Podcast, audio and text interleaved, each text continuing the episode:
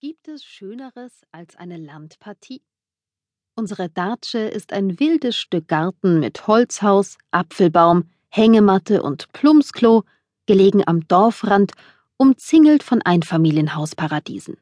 Direkt dahinter beginnen Wald, Feld und Wiese. In einem Badesee können wir uns treiben lassen. Abends trinken wir Wein unter Sternen. Dieser Ort ist ein Traum. Für kleine Fluchten.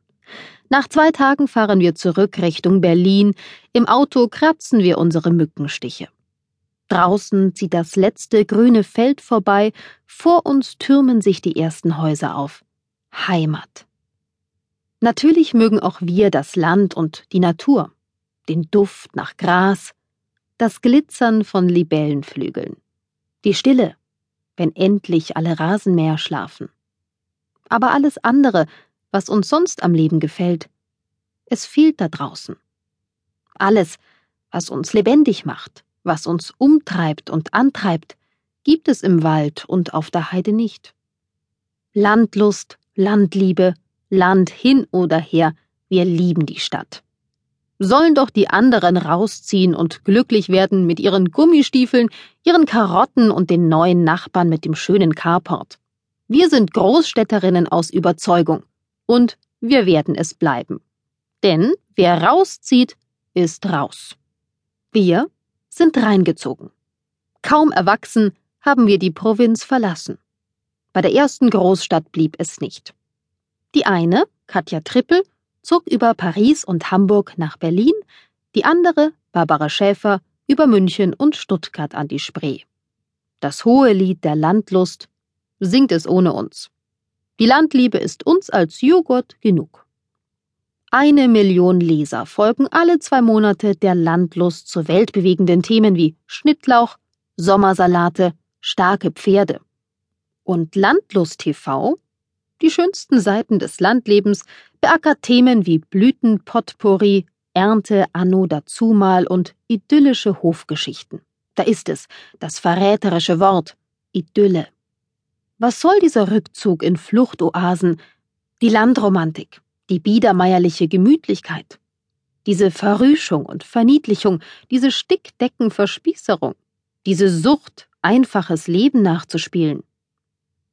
Die Idee dahinter ist noch nicht mal neu, auch wenn gerade jetzt, im 21. Jahrhundert, sich dazu Bücher stapeln. Sie ist sogar ein ziemlich alter Hut.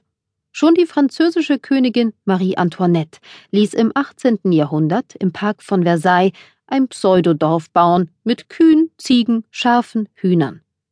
Natürlich nicht, um die arme Bevölkerung zu ernähren. Marie Antoinette spielte Landleben mit silbernen Rechen und Eimerchen aus Porzellan. Hat hier jemand Manufaktum gesagt? Ihr persönlich ist diese Karikatur ländlichen Lebens nicht gut bekommen. In Paris, in der Hauptstadt, stürmte die Revolution die Bastille. Pardon, Marie Antoinette. In den Buchläden türmen sich die Selbsterfahrungsberichte jener, die rauszogen, sich Bauernhäuser kauften, Höfe renovierten, mit glücklichen Hühnern auf dem Sofa leben. In den Zeitschriftenregalen rieseln Heustaub und Hasenköttel aus Landlust und Country diesen gedruckten Fluchthelfern. Die naturtrüben Hochglanzpostillen wollen uns vormachen, irgendwo da draußen, zwischen Rhododendron und alten Rosen, sei die Welt noch in Ordnung, liegen Glück, Zufriedenheit oder mindestens ein Zustand zwischen Om und Oma. Wir halten dagegen. Diese Medien zeigen das Landleben so realitätsnah wie der Playboy Frauen oder schöner Wohnen das deutsche Heim. Alltag auf dem Dorf findet in diesen Blättern nicht statt. Das Landleben wird zur Lifestyle-Welle gehypt und zugleich degradiert, als Fortsetzung von Aerobic, Wellness, Yoga. Hat ja seine Berechtigung, wie Urlaub auf dem Bauernhof. Aber doch nicht Tag aus, Tag ein. Die Sehnsucht nach da draußen ist purer Eskapismus.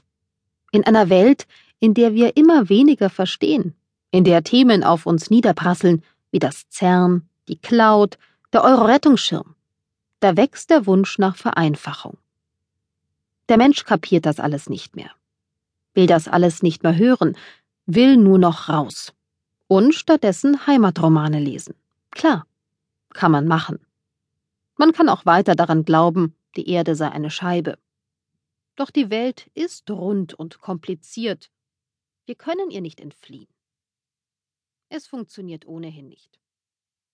Das Dorf ist nicht das simplere, einfachere Stück Welt,